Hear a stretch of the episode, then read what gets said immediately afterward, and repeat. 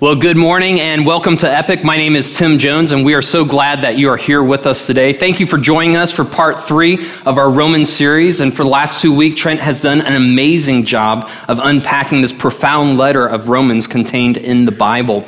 And uh, if you are new to this whole Christian thing, or if you're checking out God, then this series is great because you will be able to get a snapshot of what the Christian life is supposed to be about. And if you are a Christ follower, then this series has the dramatic ability to change your relationship with God. Now, for the last two weeks, we focused on a few things, and let me kind of review a few of the things that we've learned. In the first week, we learned that Paul, uh, who was responsible for creating most of the first churches uh, after Christ's death uh, in the Roman Empire. And he was also the person who wrote most of the letters in the New Testament. So we learned a lot about him. And what we learned is that Paul wrote this letter to the Romans. And he wrote it to these new Christ followers to give them a snapshot of what the Christian life is supposed to be about. And in the first chapter of Romans, what we learned is that Paul lays the groundwork uh, to let us all know that everyone can have a right standing with God if we put our faith in Jesus Christ. And then last week, uh, we learned more of just how good this news is. And first, we examined the bad news. And what we learned is that we all have sin and that our sin, no matter big or small, um, separates us from God. And last week, Trent brought in some brownies, and they were uh, a little contaminated with uh, some dog poop, if you remember that. Yeah, maybe you thought you'd never see dog poop in church, but you did just now. But, anyways, um, the point he was trying to make with that is just like a little bit of dog poop con- uh, contaminated those brownies,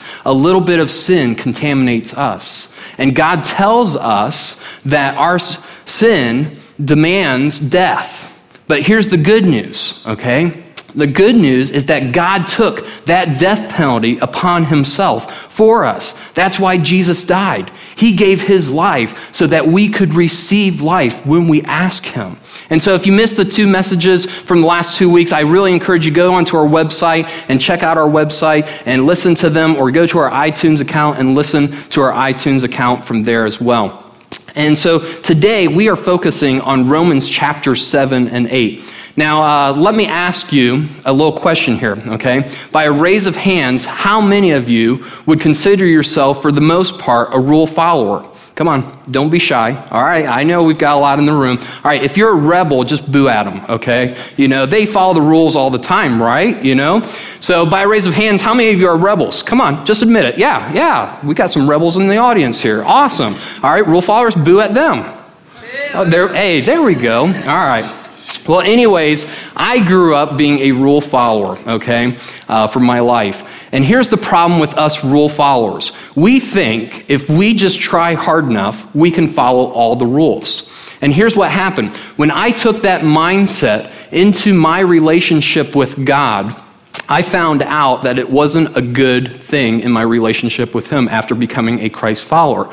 So there's all these things that he says for us to do, and I would try to follow all these things that he says for us to do. And what I found was several things. The first was I would find out, okay, yeah, it's a good thing to read your Bible. So I would try and try and try and read my Bible. But yet I failed. Or I would find out about some kind of sin that was going on in my life, and I would say, okay, I'm not going to do that again. And so I would try harder not to do that sin, try harder, and yet I failed. And so many times I tried many different things, and yet I could not follow him. And what happened was, on the inside, as I couldn't follow these things, I got discouraged in my walk with God. And ultimately, what I found was that there were a lot of things in my life that were not so good. There were a lot of things that were wrong in my life when I compared my life to God's law or to God's rules as well. Now, I have another question for you. How many of you, by a raise of hands, would say that the Christian life is hard? Yeah, be honest. It is. It is. In fact, the Christian life is impossible. Okay? You heard me correctly. It's impossible. The Christian life is impossible. We can't do it. We can't try hard enough to follow all the rules. For instance, many of us, after we become a Christ follower, we all of a sudden experience some successes, some pretty easy successes at first. All of a sudden, maybe some of you have experienced this. Maybe some of you uh, all of a sudden stop getting so mad. And everybody's like, wow, he's not so mad anymore. Or maybe some of you stop kicking the dog, you know, and the wife is happy that you've stopped kicking the dog, you know, but now you yell at it instead. Or some of you start stop cussing, and it's like, that's good, but it's only around the little ones or something like that, you know? And so we all of a sudden have these successes, but then all of a sudden we hit this wall. And when we hit this wall, we feel an urge to go to church. And when we go to church, we start to hear, and we think we start to hear from God, and all of a sudden God tells us something about in our lives that we need to change, and we're like, oh, we don't know if we can do that. We're not sure if we can really, you know, give that thing up or something. And so we say, well, we're going to try, right? We'll give it a shot for a week. And so a week goes by and we're doing pretty good at it. And then we're like, well, let's do another week. And another week goes by. And all of a sudden, some stresses in life come in and we fail. And so we get a little discouraged, but then all of a sudden we say, well, let's try it again. So we try it again, and a week does, goes by, and it doesn't go completely by, and we fail again. And we say, well, we're going to try. And the harder that we try, the easier we find that we fail. And all of a sudden we get discouraged. We get discouraged with God. We say, God, why aren't you helping us in this issue? And then what makes things uh, even more complex is as we're trying to wrestle with this one issue within our lives, then several other issues come up in our lives. And we say, God, we can't do this, you know? I was trying to work just on this one issue. Now I've got several different issues. And to make matters even worse, now I see some of these Christ followers, and it just seems like they've got their act together. What is the problem with me? What is going on within my life? Why can't I do it? And I'm just ready to check out from this whole Christian thing and ready to say, adios, baby. I don't need this thing. It's just too hard. I can't follow the rules any longer. I've experienced that. You've experienced that, you know? We've all experienced that. And here's what might surprise you that the writer of Romans, Paul himself, Mr. like perfect Christian, Mr. wrote one third of the New Testament, also struggled as well. And he shares this struggle in the letter of Romans to these new Christ followers in Romans. And he wants us not to give up, and he wants us to know about this struggle because he wants us to know that God doesn't want us to give up, and it is possible to live the impossible life. So that's where we're heading today. It's going to be very interesting. So if you have a Bible with you, turn to chap- uh, Romans chapter 7. If you don't have a Bible, uh, feel free to go get a Bible in the back at all. That's totally fine. And we are going to start out in verse 14 on page 862 in your Bibles. Now, before we hear from Paul, there's a few things that we should know about before we jump in and know where he's coming from. Remember, before Paul becomes a Christ follower, he was one of the top Jewish religious leaders of the day. Okay? He was the man, and he knew everything about the law.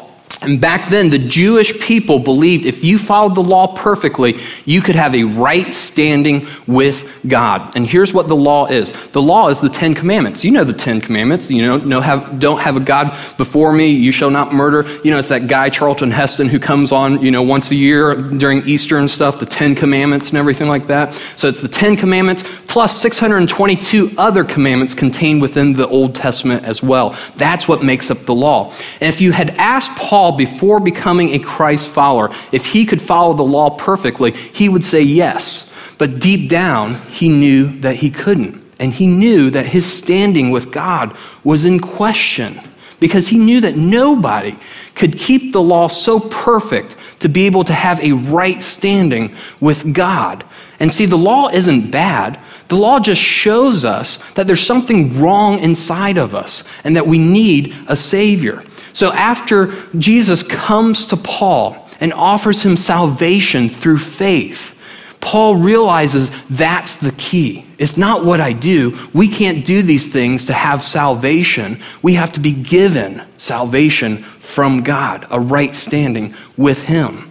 And so, Paul, after becoming a Christ follower, all of a sudden, you know, out of old habit, you know, we all have our little old habits that kind of sneak up. Well, he tries to continue to follow God in this relationship, this new relationship, by following the law. And he finds out that there's a struggle or that there's an issue in trying to follow God in a relationship with still trying to follow the law. And that's what he wants to share with us. And that's what he's sharing with these Roman Christ followers as well. So let's jump into verse 14 and see what he says to these Roman Christ followers and to us as well.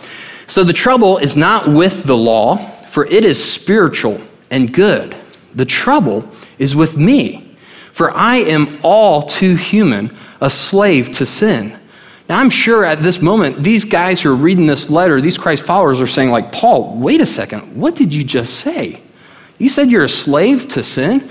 Hey, back on the other page over here of your letter, you kind of said that, you know, we are no longer enslaved to sin. You have no longer a debt to be paid. Christ has freed you from your slave, He's given you salvation.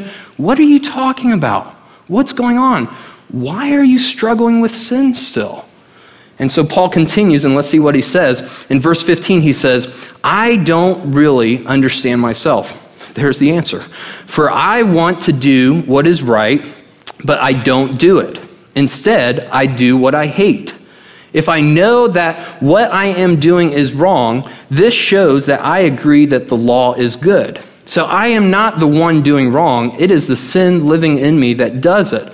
So I think some of these Romans are starting to say, Paul, what are you saying? You know what to do, you know what is right, but yet you do what is wrong, you know? That doesn't make sense. You're like, you're the man. You're the man who's we've heard that started all these, you know, churches amongst the Roman Empire. What's going on here? What are you trying to say?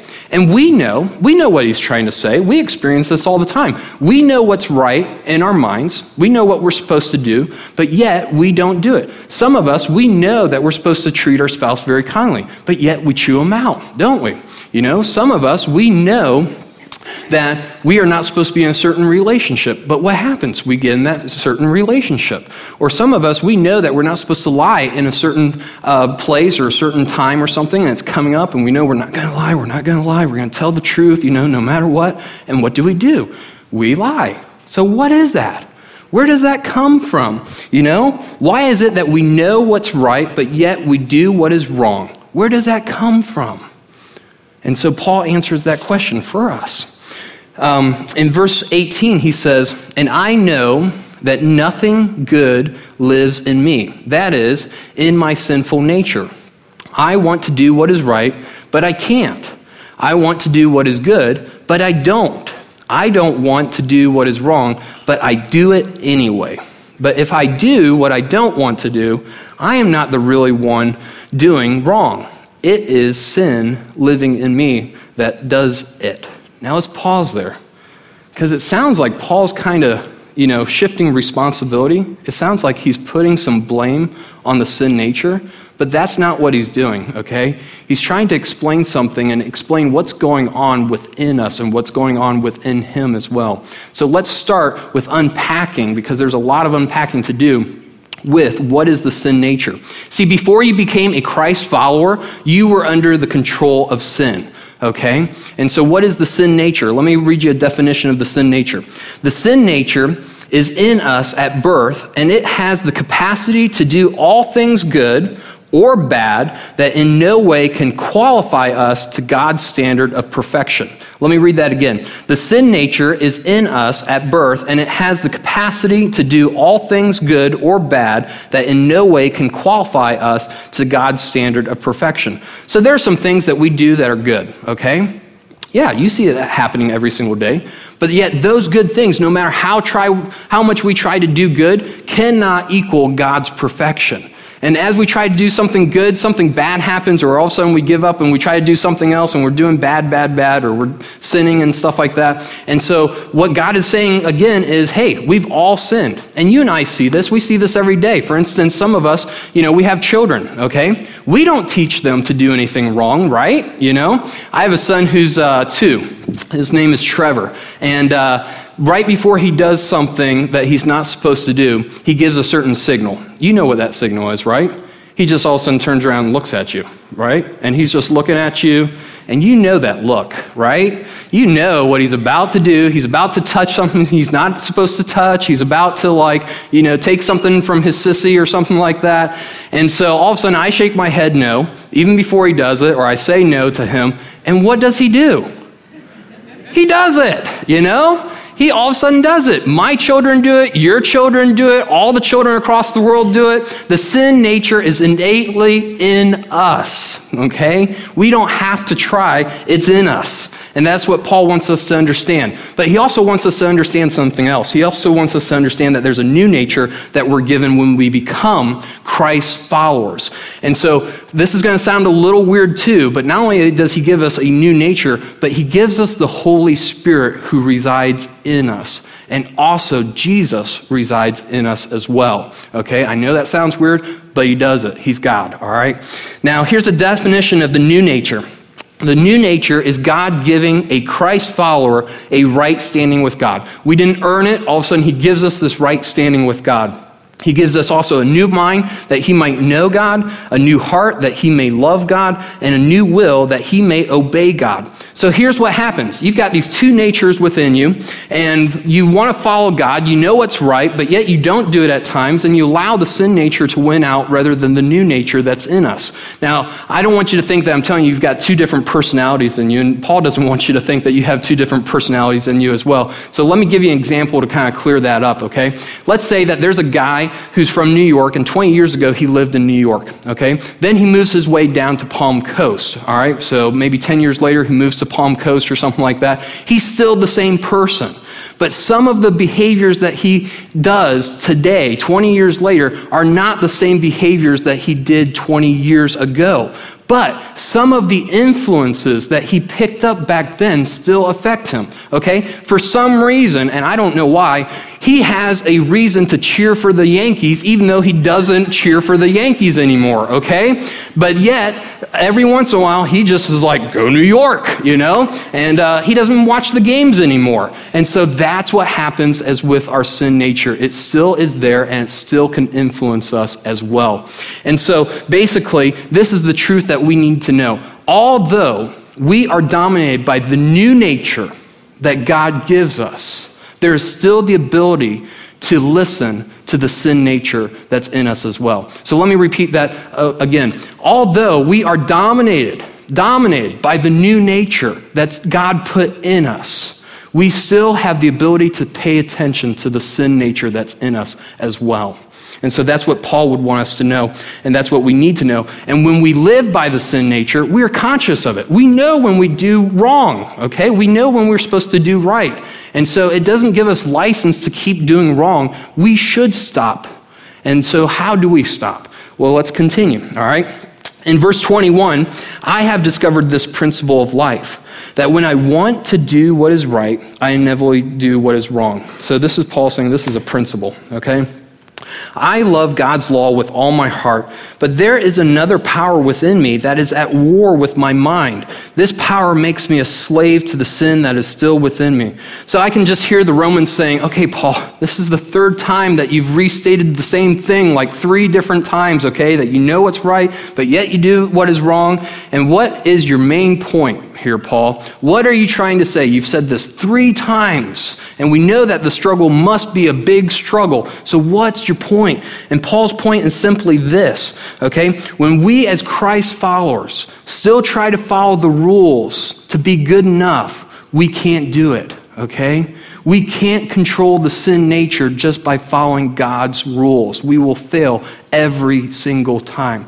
So some of us, we don't want to hurt our spouse, but yet the monster from within comes out at times, you know? We know that we shouldn't be in that relationship and that God doesn't want us to be in that relationship, but yet we jump into that relationship. We know that we shouldn't tell lies or something, but yet we still struggle with those lies and we'll continue to do it because that is the problem that's going on within us when we try to handle those things by saying, I'll just amp up. I won't do it anymore. I'll just, you know, know, get better at it or something like that. That's not what God would desire. And so listen to Paul's frustration, his distress over this. In verse 24, he says, Oh, what a miserable person I am. Who will free me from this life that is dominated by the sin and death? So here, Paul is so frustrated frustrated that he continues to do what is wrong even though he knows what is right as a Christ follower. And so he knows that this sin nature is a part of him. He knows that will be in him until he dies. So, what will it take to finally overcome this sin nature? And you know, when you get to that point where you've tried and tried and tried and you failed and failed enough, then you're ready for the answer. Well, here, Paul is about to give the answer because he knows that we've struggled and struggled and struggled with this. We all struggle with this. So now he's going to give us the solution. So in verse 25, he says, Thank God the answer is in Jesus Christ our Lord.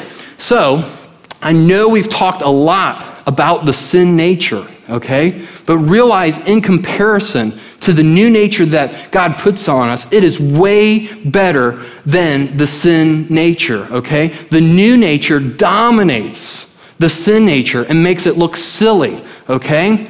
And God gives us His Son. He gives us the Holy Spirit. He gives us uh, the mind, the, a new heart, a new will to do the things of God. So we have no excuse to continue to follow the sin nature.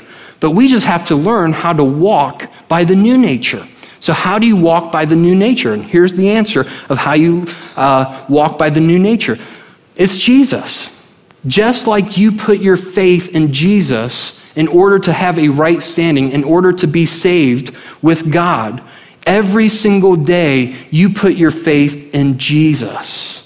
You put your faith that He will help you to live the new life that He has given you. So, how do you do that? So, each day, you just pray to God. You start out your day. When you wake up, the very first thing that hits your mind, you just say to God, God, I know that I still have this sin nature within me. But I know by your scripture, by what you've said, your promises, that I do not have to live under its control anymore. And here's a cool verse in Romans chapter 6. Romans 6 talks a lot about this. Romans 6 says in verse 18, Now you are free from the slavery to sin, and you have become slaves to righteous living. Now you are free from the slavery to sin and you have become slaves to righteous living. And so you say to God, God, I know that the sin nature can no longer control me. Today, I am putting myself under your control. I am putting your, myself under the control of the Holy Spirit who is in me. And today, with your help, I want to live the new life that you've given to me. And you know what happens when I've done that, when I do that each day?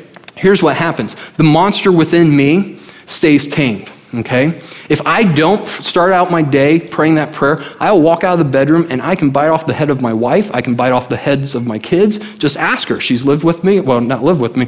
We've been married for 13 years. Okay? She knows when I'm walking in the uh, old nature and when I'm walking in the new nature. Okay? So each day when I do surrender to God, then my perspective on life changes that day. And instead of trying to be kind, I'm kind. Instead of trying to be patient, I'm patient. And when that monster that's still within tries to rear its ugly head up, all I have to do is recognize it and say, God, in that moment, I pray to Him and I say, God, I don't have to listen to this sin nature. Instead, would you help me to live by the new life you've given me? And I choose to do something different. And then you are tapping into the new life that He's giving to you. You're tapping into Jesus who is in you in that moment. So here's something that we need to do we need to stop trying and start surrendering. In each day, you need to wake up and acknowledge you have the sin nature within you, but you are putting your control of yourself under God's control. And in that moment, you, when you put God in control, you will begin to see the Holy Spirit work in your life. And this is how you will know that the Holy Spirit's working in your life. First of all, really know the Bible uh, really, really well, okay? If you want to know if the Holy Spirit is guiding you, know Scripture really well. And here's what happens when you start to read Scripture in the morning, all of a sudden a verse will pop up. And you know that you need to do that verse at some point. Go ahead and memorize it. And here's what will happen during the day, when all of a sudden you're struggling with something, that verse will pop into your mind. And that's the Holy Spirit saying, hey, stop trying. You're about to do something. You're trying to ramp up. You're trying to overcome something. You're going to try to manhandle something. You're going to try to take control. Don't do it. Here's that verse. Instead, turn to me in that moment. Some of us, when we get into a conflict and we know that, all right, I'm going to just end this conflict, I'm going to do something like I usually do. This is how, you know, I just handle conflict. In that moment, all of a sudden, instead of doing that, where you know where it leads, it doesn't lead any good, but yet you know you should do something different, instead, surrender to God. And in that moment, say, God, how would you want me to handle this conflict instead? So stop trying and start surrendering. And then sometimes, when you are about to like struggle with something and it's just gotten victory over you and victory over you and in that moment you say you know what? I, I, this isn't a big deal. This isn't a big deal. I'll just do this instead. I'll just do this instead. Stop trying. It hasn't been working.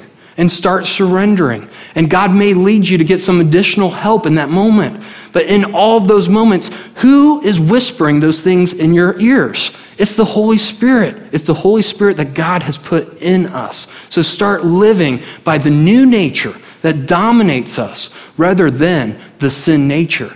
And the way that you keep the sin nature in balance or eh, under control is simply doing every single day. You say, I'm going to stop trying and start surrendering. I'm going to start my day with saying, God, I acknowledge that there's a sin nature within me. And today, I don't have to live by it. Today, I'm going to live by your power. I'm putting myself under your control. And when you do that, you know what will happen? When you do that, you will start to see in your life over time that you are being controlled less by sin, and you will start sinning less. You won't become sinless. You won't become perfect. We'll never be perfect on this earth. But you are starting to warm up for eternity where you will be perfect, where no longer we are around sin, and sin is gone for good. And you know what's cool as well? In the rest of chapter 8 of Romans, Paul writes to let us know that God, in the midst of this struggle, in the midst of this journey, continues to love us even while we mess up, continues to be there no matter what, and no matter how bad we mess up, as we're learning to do this within our lives. And so, would you stop? You know, would you start surrendering each day and stop trying? Would you become the person that He wants you to become? He's making you new. And He's in the process of that. Don't get frustrated. It's not something that you're going to achieve by tomorrow, okay? This is a lifetime of getting better at this. But God is with you always, and let Him make you new. So let's pray. Father, we just uh, thank you that you never give up on us. And God, you are so patient in the midst of our struggles of trying to learn how to live the way that you would have us to live. The Christian life, if we try to follow every single rule, is impossible. And God, you simply say to live it by faith. And faith each day means that we surrender to you and that we put ourselves under your control. And life is so much better, so much better when we do that. And so, God, would we learn that? Would we know that? And would we allow you to make us new? In Jesus' name, amen. Good morning. Welcome to Epic. We are so glad that you are here this morning. My name is Sarah, and I have a few announcements for you this morning. First of all, if you are a new guest with us this morning, we are so glad that you are here. Epic is a place, um, a safe place where you can explore what it means to have a relationship with God, explore Christianity, get some of your questions answered. So we are glad that you are here. If you would like more information about Epic, you can swing by the Connection Center on your way out, and there's a brochure with more information and someone who could answer your questions as well. One way that we stay connected here at Epic and informed is through our Facebook page. And recently we went through a switch on our Facebook page from an individual profile page to a fan page, which is more appropriate for an organization. And so if you've been having a hard time finding the page, if you go to our website, theepicchurch.com, click on the Facebook link, that will take you to our fan page, and then all you need to do is like the page, and then you'll be getting the updates. If you were already a friend of Epic previously on Facebook, you, were you already liked the page, it did it automatically for you when you switched over, so you will be receiving the updates automatically.